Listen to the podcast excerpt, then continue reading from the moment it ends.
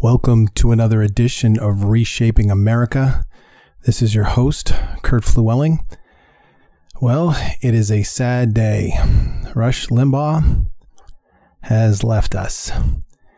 And I do not know how you synthesize the life of Rush Limbaugh in an hour, three hours, a week, a month, a year. But we will try. Um, I think I'll start with where were you when you heard? Um, I was stopped in traffic in suburban Philadelphia, appropriately enough, right in front of the Our Lady of Assumption Church in Wayne, Pennsylvania.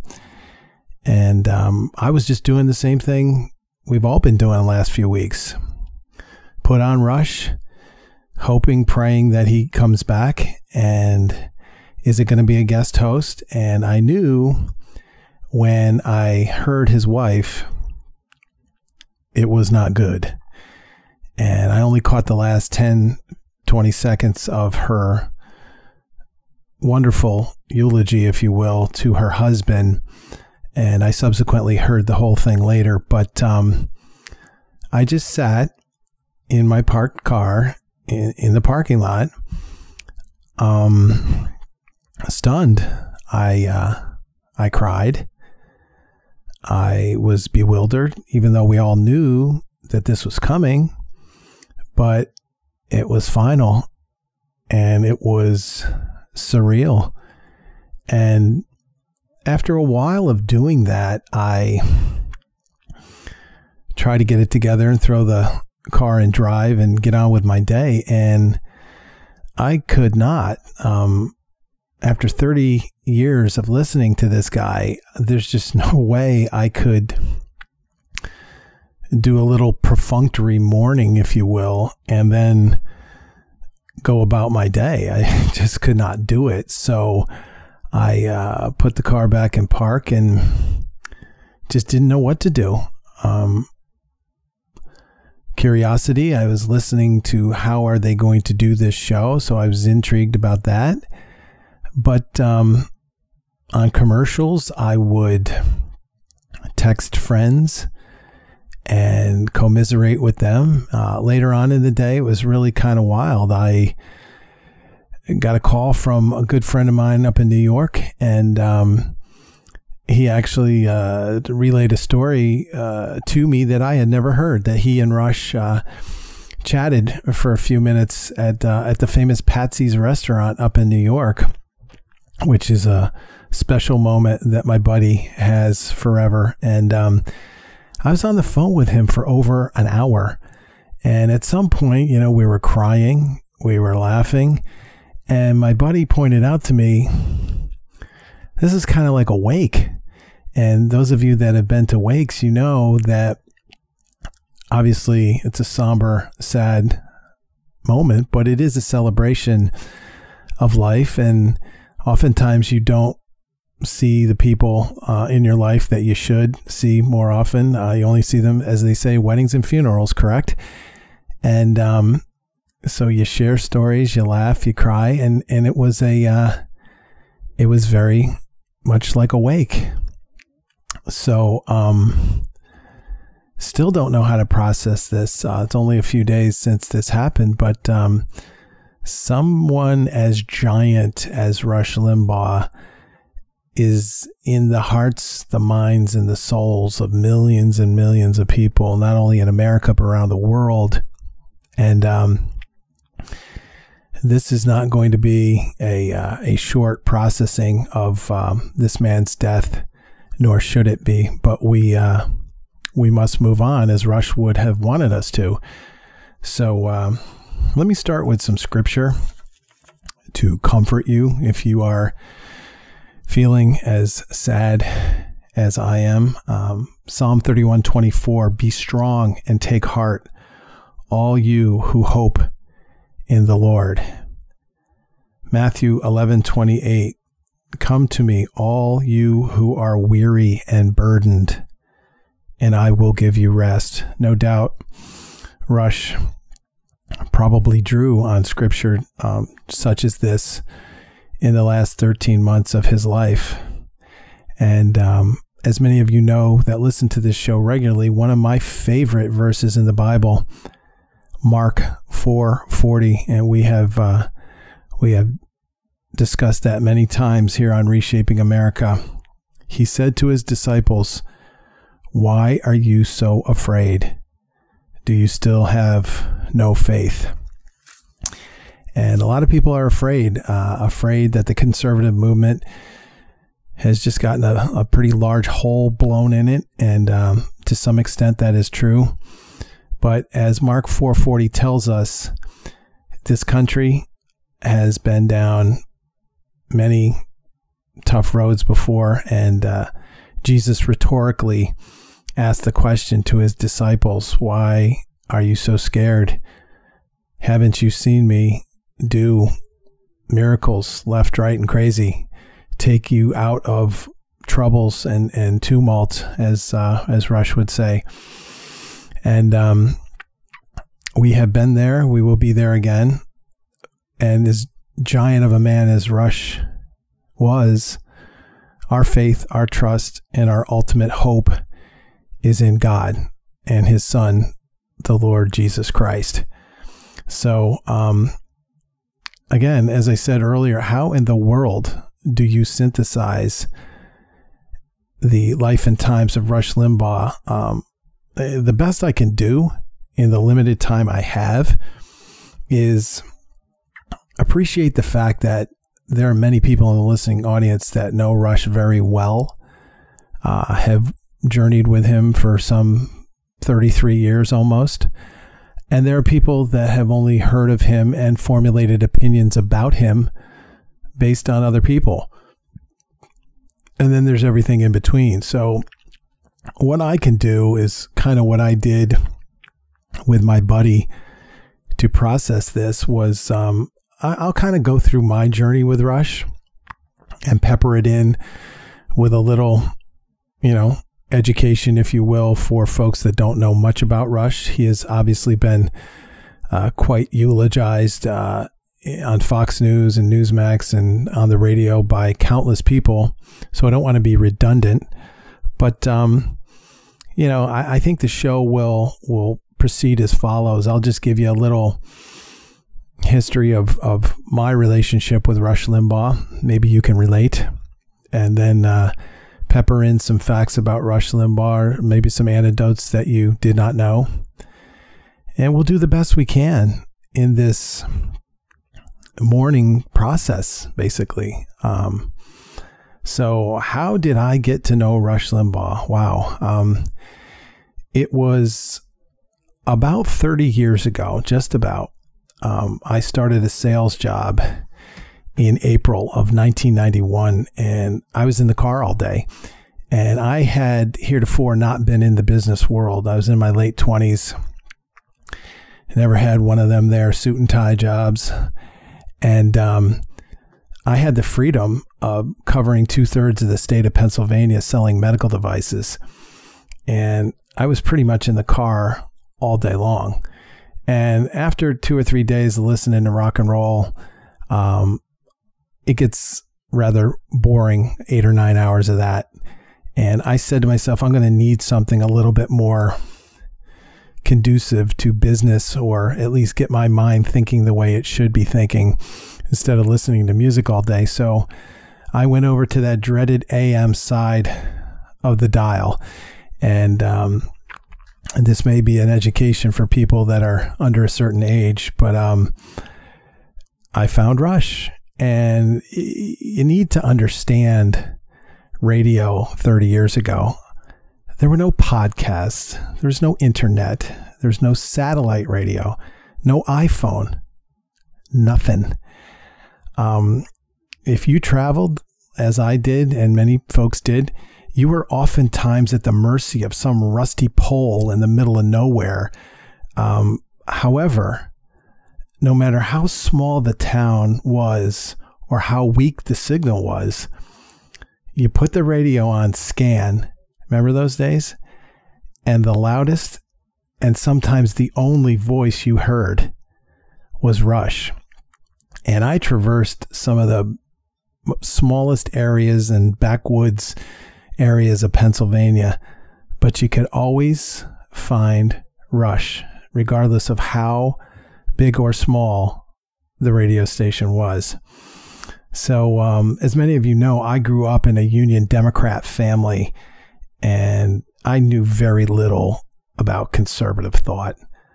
Um, this guy came on the scene with this down to earth, common sense explanation of the world uh, in a way that I had never heard before. I, I really had not uh, on radio or television or from anyone, and it was it was just captivating. It was so true and simple, yet we all ate it up. Um, why? Because the media at the time had a monopoly on the dissemination of news. You just didn't hear people speaking freely as Rush Limbaugh did. And as I said before, regardless of if you were a political junkie or not, the the information that he disseminated was true and it was simple and you could relate to this guy on the radio and it was just an amazing phenomenon 30 years ago. It's just nothing you you cannot relate to it if you're young because now we have podcasts and this and that at your fingertips. We have information overload. At that time, we had nothing. So it was wild, you know. The AM radio, if, if anybody knows that is, um, you know, over 40 years old, AM radio in the 70s and 80s was literally on life support. Um, it was it was on death's door when Rush Limbaugh resurrected it. Um, the fairness doctrine uh, was enacted, and for those of you that don't know what the fairness doctrine was, you know, basically on any radio station, if some guy got on and said, I, I don't think it's a really good idea that dogs should vote, then the radio station by law had to put equal time on after that guy saying, This is why I think dogs should vote. I mean, it was surreal. It was, um, it was short lived. And it was one of the reasons that in 1987, when Rush Limbaugh kind of was was hitting his stride in that meteoric ascent to who he was, that really took him to the next level when Ronald Reagan took the shackles off all radio by, um, you know, ending the fairness doctrine. So that was the fairness doctrine. Um, AM at the time was literally a joke, and your grandparents were the only people that were listening to it. As I've said on this show before, when Rush started, there were 125 talkers on about 200 stations nationally in a very short period of time, probably about five years, that ballooned to 4,100 talkers on uh, just almost every station in America. It was crazy. Uh, if you were a talk host of any degree of talent, it was hard to get heard. You want to know why? There was, as I said before, there was no internet, no satellite, no podcasts there was only so much time on the dial. And this phenomenon that Rush Limbaugh single handedly started was just so huge and, and so desirable by the consumer that there were not enough hours on the dial to fill with all the great talkers that were emerging in the early 90s. So, as you've heard when many of these people eulogize Rush, I owe my career to him. I owe this to him and that. And, and it's true. If there is no Rush Limbaugh, there is not, you know, nine tenths of the talkers that you hear on the radio or podcast or satellite. And, and many people on television uh, would not be who they are without Rush Limbaugh. Um, eventually, you know, Rush started out with 56 radio stations that ballooned up to over 600. Um, as I said, you, you could not swing a dead cat and not hear Rush Limbaugh on the radio. You just could not. Um, this is how low tech it was when he came onto the scene. Um, when people were driving around, other than doing what I did, just hit scan and see if you could figure out, people were just clamoring to know what stations Rush was on. Um, so he printed this crude little pamphlet. It was called Across the Fruited Plain. That was one of his sayings uh, that he said. And in it, it contained like a crude list of some 400 radio stations in various cities that carried Rush. And I remember holding that little pamphlet dear uh, when I traveled uh, either throughout the state or interstate. And instead of, you know, taking the time to uh, go through all the channels on the dial, I would simply go to that. And it was, uh, it was a simpler time back then, ladies and gentlemen. It really was.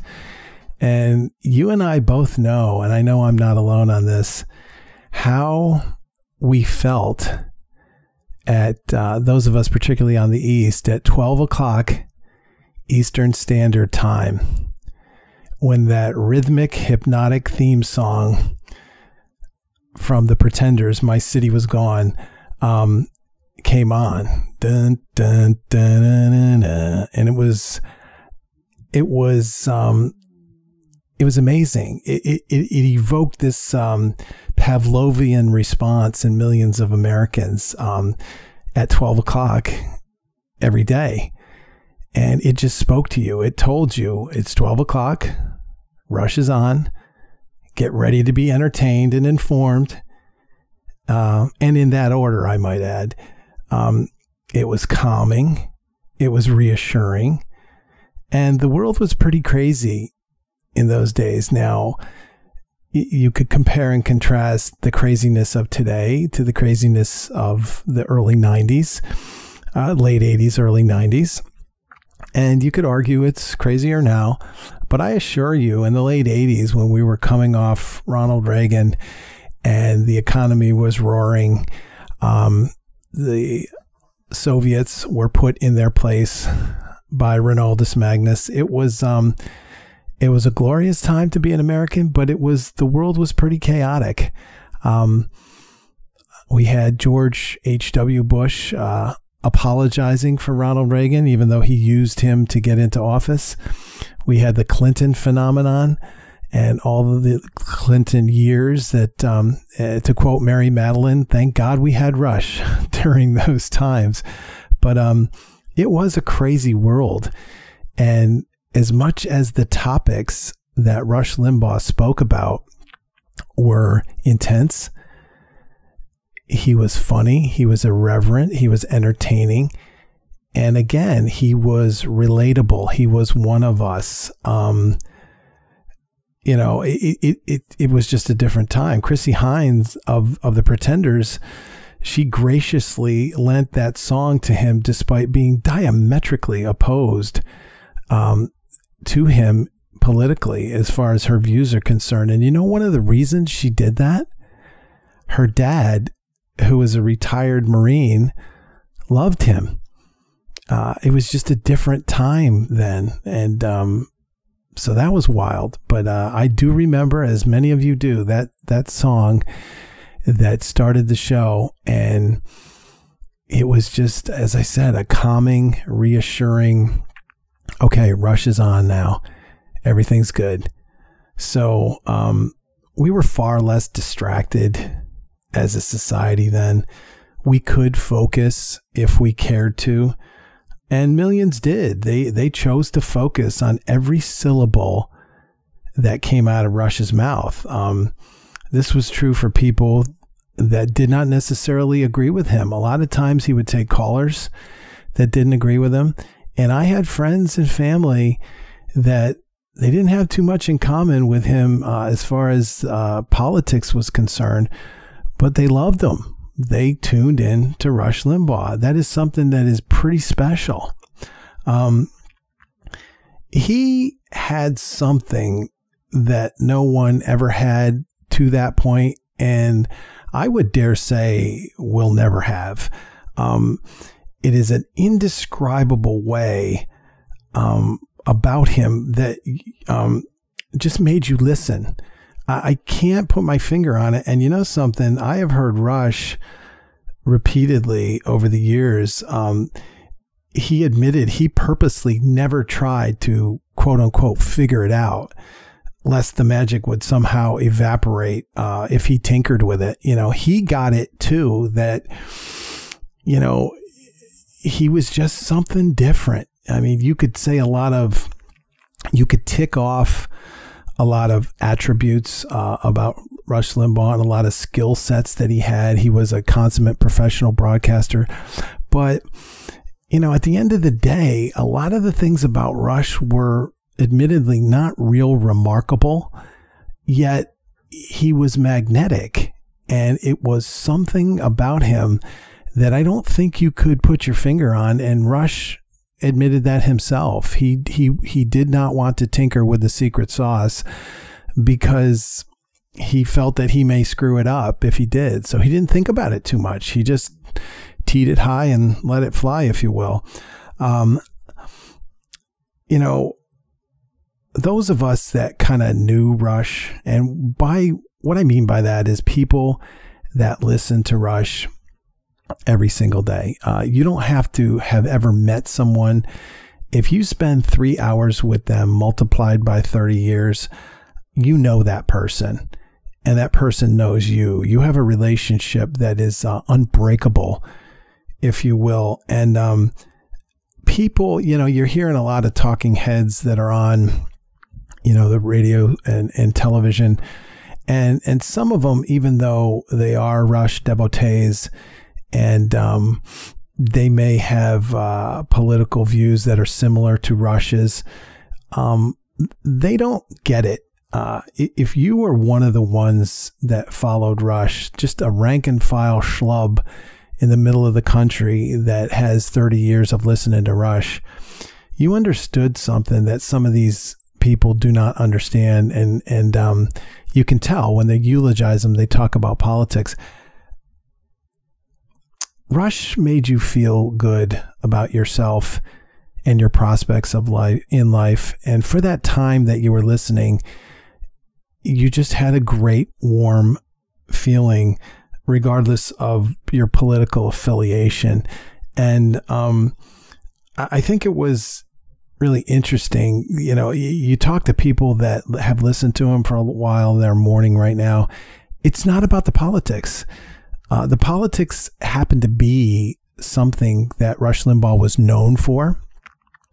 Um, but it was not about the politics. It was the dissemination of his views, the uh, how he imparted those views to you that made Rush Limbaugh special. It wasn't just, yeah, this guy loves Ronald Reagan. He's for lower taxes, strong military, yada, yada. Yeah, he was.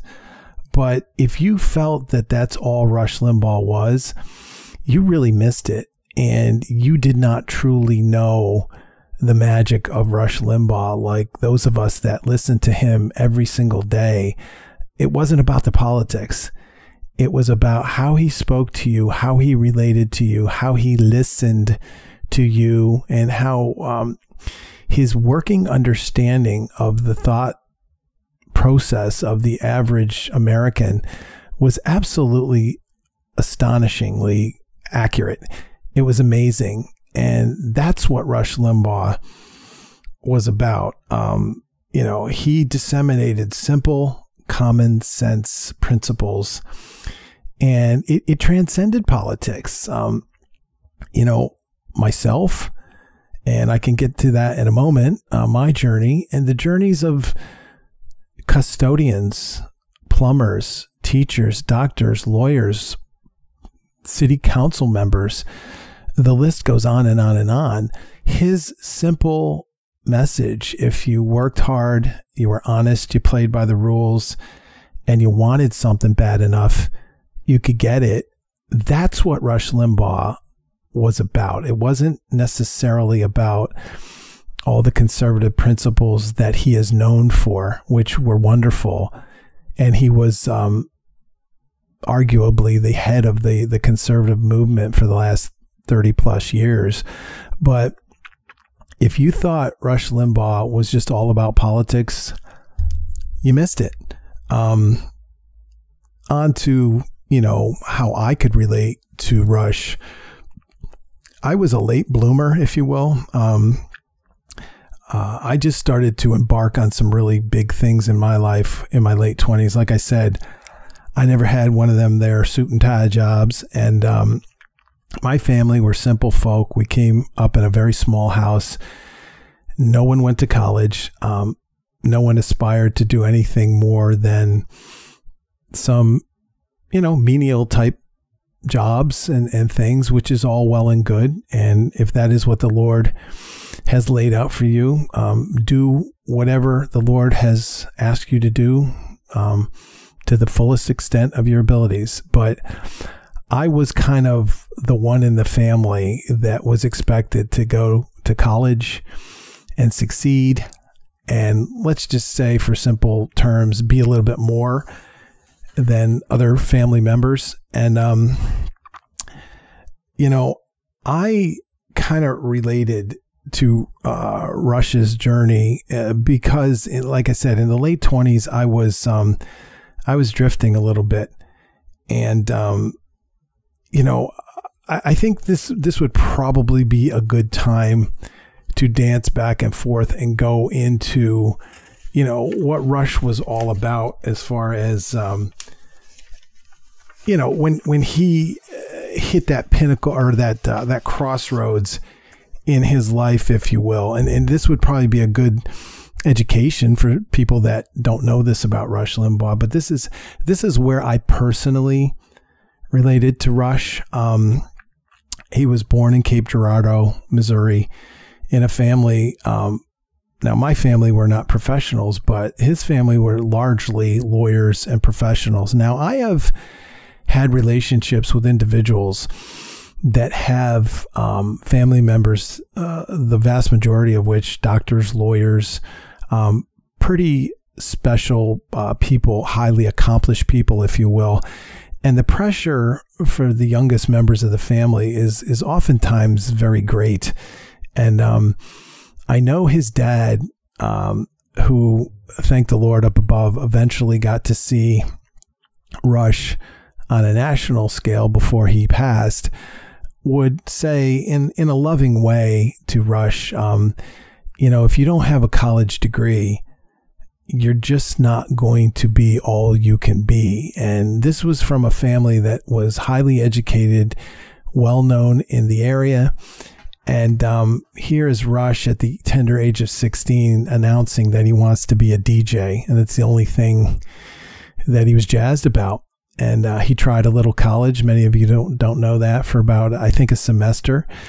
Found it to be a waste of time. Um, and it, as I said, his father said, "You're not going to go too far without a degree." So any of any of you that are parents and your kids start to waver a little bit and and uh, I guess, kind of deviate from the the script that you had planned for them, um, you can relate to that feeling that um, Mr. Limbaugh had. So, at a very early age, he went to McKeesport, Pennsylvania. That's right outside Pittsburgh, uh, to further his DJ career. As many of you know, he was fired seven times. I was fired a few times, and um, again, the the Lord works these things out in people's lives um, in order for His kingdom to be furthered. And uh, Rush Limbaugh was, as he said, on loan from God to be a blessing to many. And those of us that uh, took a while, let's just say, to get to where God wanted us to be, could really pull themselves in a little closer to the radio when Rush says, I was fired seven times. Um, I remember him uh, numerous times saying that he had to eat at convenience stores because back in the day, those of us are a little older remember this. Supermarkets did not take credit cards, only convenience stores took credit cards. So he's paying three times the price for food just because he has no cash and he buys it on credit. So he had, had to eat at convenience stores oftentimes. Um, you know, after a brief hiatus um, from radio, as many of you know, he started working for the Kansas City Royals. Um, as a uh, as a group salesperson, and you know, as much as uh, he is, uh, you know, uh, chronicles how he became friends with George Brett and many of the other pro baseball players, which is exciting. At the end of the day, the guy was not happy, and if you do not personally digressing a little bit here, if you do not listen to the Holy Spirit and in, you know read James 1 verse 5 and really drink it in and ask God what do you want me to do with this life that you have given me? You're always going to be miserable. You're always going to be punching in and punching out. And you're going to be miserable to the folks around you. Follow your dreams and Rush Limbaugh after about 5 years of this was at a crossroads and um, on you know I've heard footage from uh, audio footage from when he was on his Rush to Excellence tour back in the Arco Arena in Sacramento, telling the audience I was at a crossroads, um, making eighteen thousand dollars a year at the age of thirty two years of age. Now. We're not going to throw rocks at what you make or what I make or how old we're supposed to be when we make this or that or the other. But um, you got to walk in the shoes of Rush at that point in time. He's been a DJ. A lot of people don't think that that is um, the pinnacle of what you want to be in life. He's making scratch, basically. Um, he's from a family that is um, highly educated and highly successful. He's very smart and he's at a crossroads. He doesn't know what to do. Well, he is advised to go back into radio. And that's what he does. Um, he figures this is what I love. I may not ever get rich doing it, but at least I'll be happy. So he's advised to go back into it. Um, he lands a gig at KMBZ in Kansas City. That's pretty close to where he grew up. He does it for about a year. He gets bounced.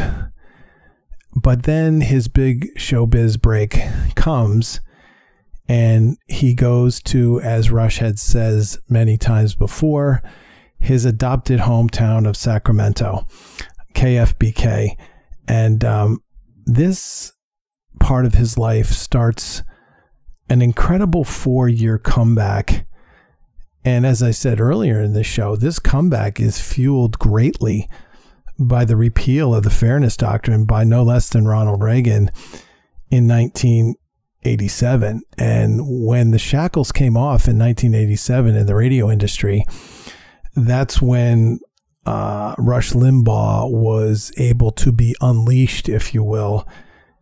And the rest is history.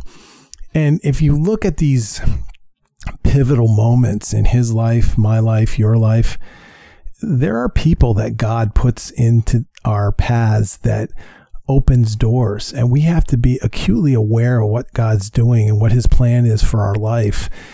And we got to walk through those doors. We got to seize those opportunities. And um, against all fear, and he probably had a lot, he jumped back into radio, moved to Sacramento. And um, if the great Ronald Reagan and his conservative principles did not, you know, move to repeal the fairness doctrine, are we even talking about Rush Limbaugh today? Is he just uh, another schlub on the radio going blah, blah, blah, blah, blah in a politically correct way because he knows that the next hour is going, everything he says is going to be refuted by some schlub on the other side of the aisle. So Ronald Reagan's repeal of the Fairness Doctrine in 87 really springboarded Rush Limbaugh into what he became. Um, his big showbiz break came when he jumped to WABC in New York. Um, and what did he do? He took advantage of it. You know, at the at the time he was uh, he was on 56 radio stations. Uh, they took a big chance on him, as as Rush has said many times on his show. No one said um, talk radio uh, in the daytime um, without guests, if you will, would would never work. And as Rush has said, and I will repeat this, If you have goals and dreams and the Lord has put something uh, burning in your heart to do something, do not listen to people that are going to tell you why you can't do it because there are countless people that would do that in your life and my life. And I'm sure there were in Rush's life as well, probably his beloved family. Um, if you love something, if you have a burning desire to do something, find people that have done it that will fan the flames in your heart uh, towards what you are aspiring to do. Talk to them. They will tell you how to figure this out and how to do it rather than all the reasons that are on the board that you cannot do it.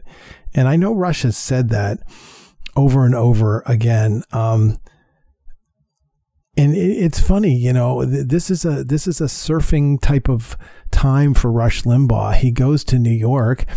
He's still a country boy. He's traveled around the country a little bit, but he's a country boy. He's in New York City. He's alone. Doesn't have a lot of friends. Um, and because he's in radio, even though he is syndicated and he is a national, you know, entity, if you will, in the in the fledgling stages of it anyway, he still is like everybody in radio. And I have um, I have talked to and worked with and rubbed elbows with enough people in radio to know that you're always looking over your shoulder. Um, who's going to come in, buy the radio station, and fire everybody?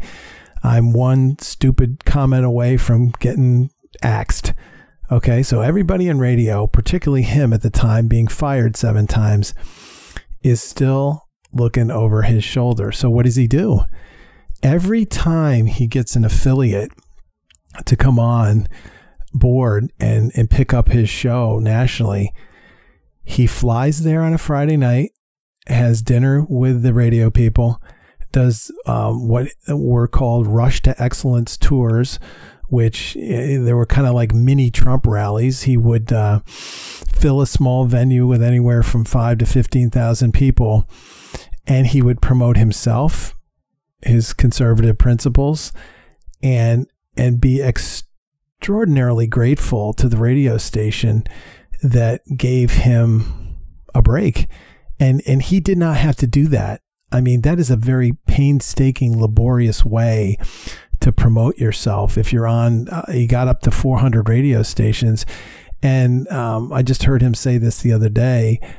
Uh, he did those Rush to Excellence tours 48 weeks out of the year.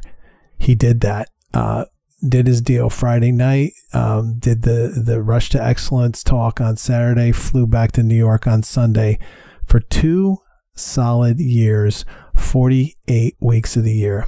Why? Because it's just not enough to desire something. You have to work hard. You have to look over your shoulder. A little fear is a good thing. And Rush Limbaugh, in that respect, was never a prima donna. And he was never a prima donna right up until the time he died. That is one of the wonderful reasons that we all loved him you cannot fake it. If somebody is listening to you three hours a day for 30 years, you can't fake it, as you've heard many, many people in this industry say. And Rush was endearing to all of us. How many prima donnas would do that for two solid years when he really didn't have to? It probably didn't further his brand a lot. It furthered it, but I, I think the bigger point here is he didn't rest. He was always trying to get better.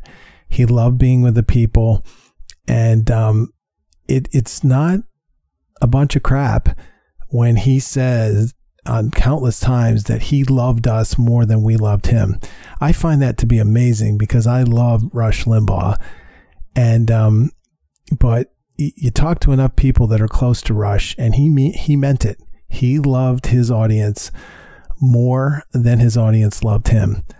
It was amazing. Um, what was kind of a, another thing that I related to him about was, uh, you know, my dad always kind of worried that I would quote unquote make it. It took me a while to graduate college. It took me a while to get one of them suit and tie jobs. And, um, you know, I um I felt very proud when I did quote unquote make it. But um one thing that was really quite special, and Rush has talked about it a couple times, is um his father died um somewhat early in life. He he wasn't real old. And um before he died in the early 90s, he got to see Rush on the Ted Koppel show Nightline. That was, uh, again, back in the day, there was not much. Um, there was no 24 7 news cycle, and there were not all these conservative outlets that are springing up. There was, there was not much. And he was on Nightline with Ted Koppel espousing his conservative beliefs. And Rush relays that Rush's mom and Rush's dad were watching him proud as a peacock and dad turns to mom and says, and legitimately, where did he get this? Because, you know, in, in his world, there was a formula to being a success. You get good grades, you go to college, you become a lawyer, you become a doctor, you have good standing within the community, you're a good family man, you honor. And that was the formula.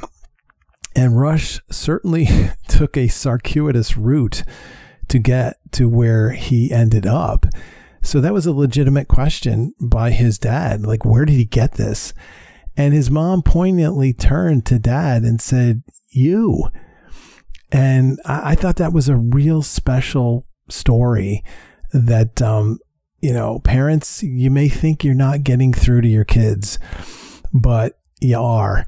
And um, Rush used to uh, tell stories of how the neighborhood kids would would go in and kind of poke dad, um, you know, his dad, Mr. Limbaugh, and kind of wind him up and watch him kind of go crazy with his thoughts on uh, on the politics of the day. And Rush was an apple in some respects that did not far fall too far from the tree. So, um, you know, that's why I related to Rush personally. You may have other reasons why you relate to him. Um, I, I think we all have this in common as Rush Limbaugh fans and people that miss him terribly. Um, he was humble from the start uh, when when he was a DJ, when he was using credit cards to buy food at the convenience store when he got that pink slip for the fifth time, the sixth time, the seventh time. Those of us that have been fired or threatened to be fired can relate. Um, he was humble then, and he was humble all the way up to when he was at the pinnacle of that world. He just remained humble. And that is something that you just do not see. And that was what endeared us to Rush Limbaugh. He was genuine. Um, as I said before, true talk radio devotees can smell a phony a mile away. And despite his lofty standing in that industry, you and I could relate to him. Um, not only his political views, but as I've said countless times on this show, so much more um, he was just a just a, a wonderful, genuine man. Um, it was um, I don't know. Um, back to back to my story. You know, uh, you know, I'm, I'm, weaving in and out of of uh, talking about Rush and talking about me, but the two are inextricably intertwined. And you know, I would challenge you guys to think of how Rush Limbaugh has impacted your life. So um, I'm a young guy. I'm selling medical devices. I'm listening to Rush all day long, uh, driving hours across the state of Pennsylvania. And after a few years of doing that, I said, yeah, I could do this. And although no one can do this as good as Rush Limbaugh, I gave it a try. Um, I started out making cassette tapes of myself talking about the issues of the day. I gave them to the doctors that I work with. Um, that was a safe bet because they were generally like minded. And um, I remember one doctor friend of mine, he was working with a local program director.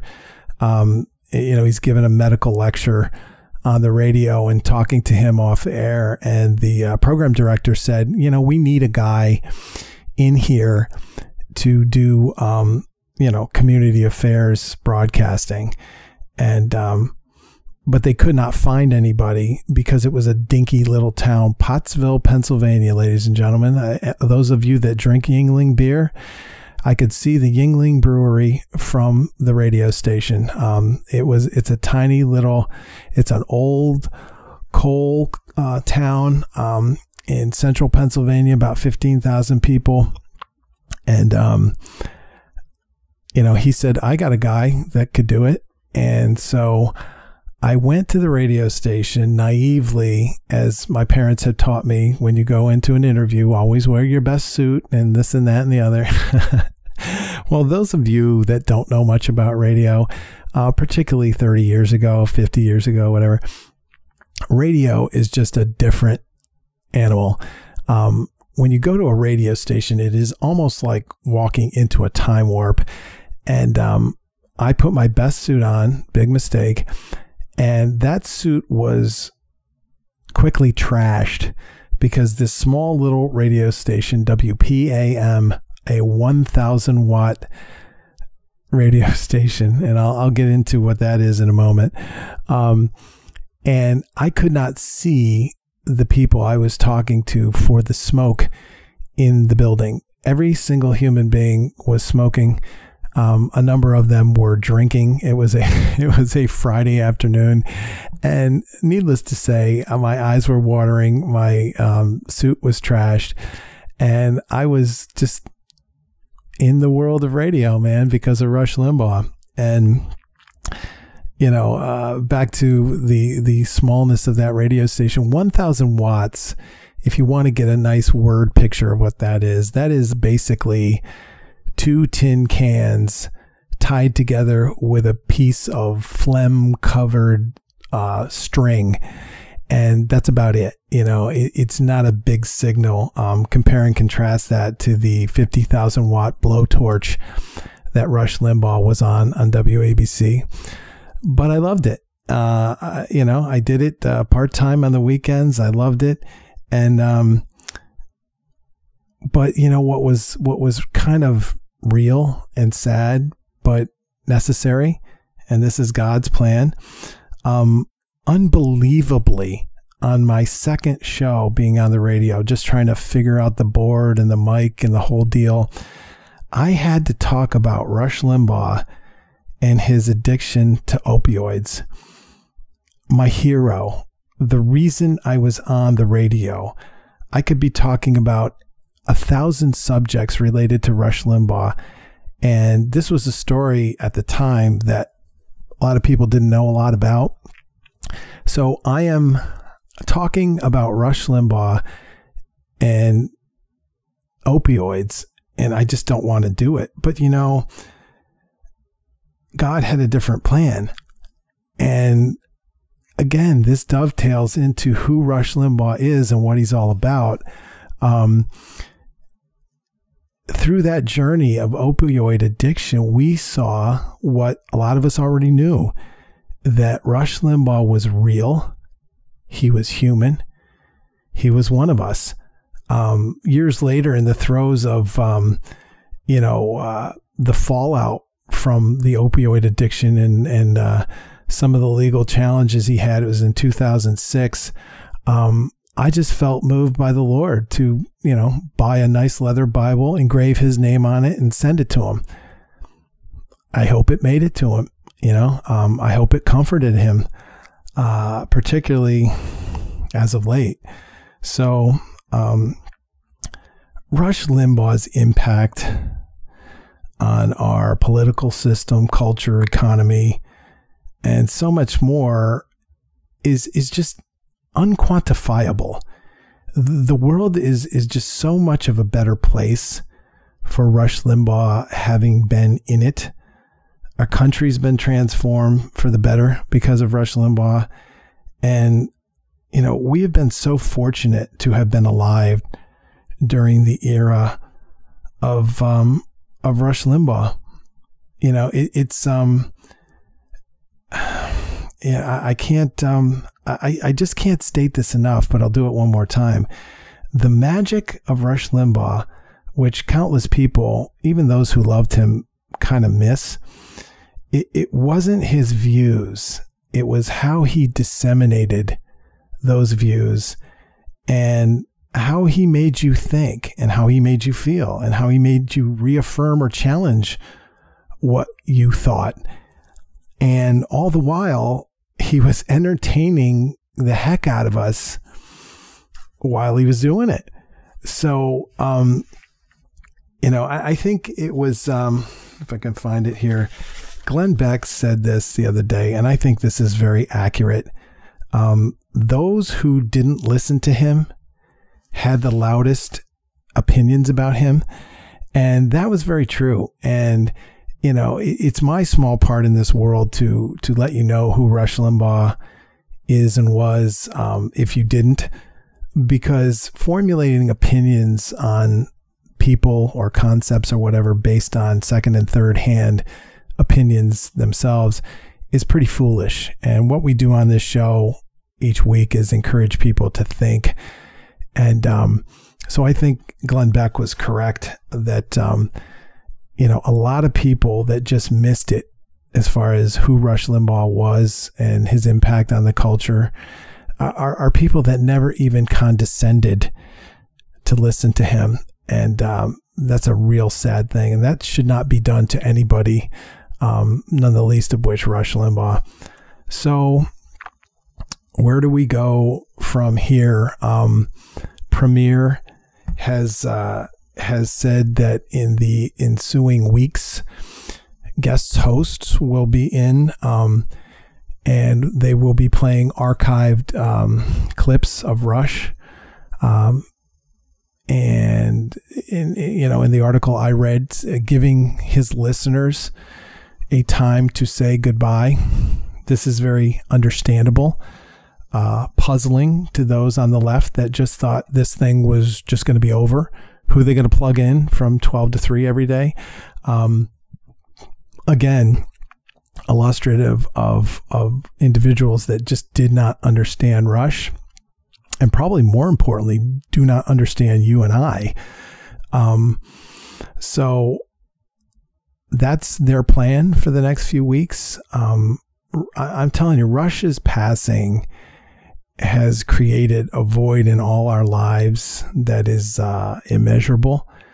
Um, and during these times, and we go back to some of the scripture I quoted earlier, it is very tempting to feel alone, rudderless, um, hopeless now that Rush is gone. But Rush would not have wanted us to stay in this state very long those of us who knew him understand that he was uncomfortable being labeled our fearless leader. That um, those monikers that people put on him were oftentimes folks on the left, and you know, and, and, I would caution my friends on the right that that may have looked at him that way, the leader of the conservative movement.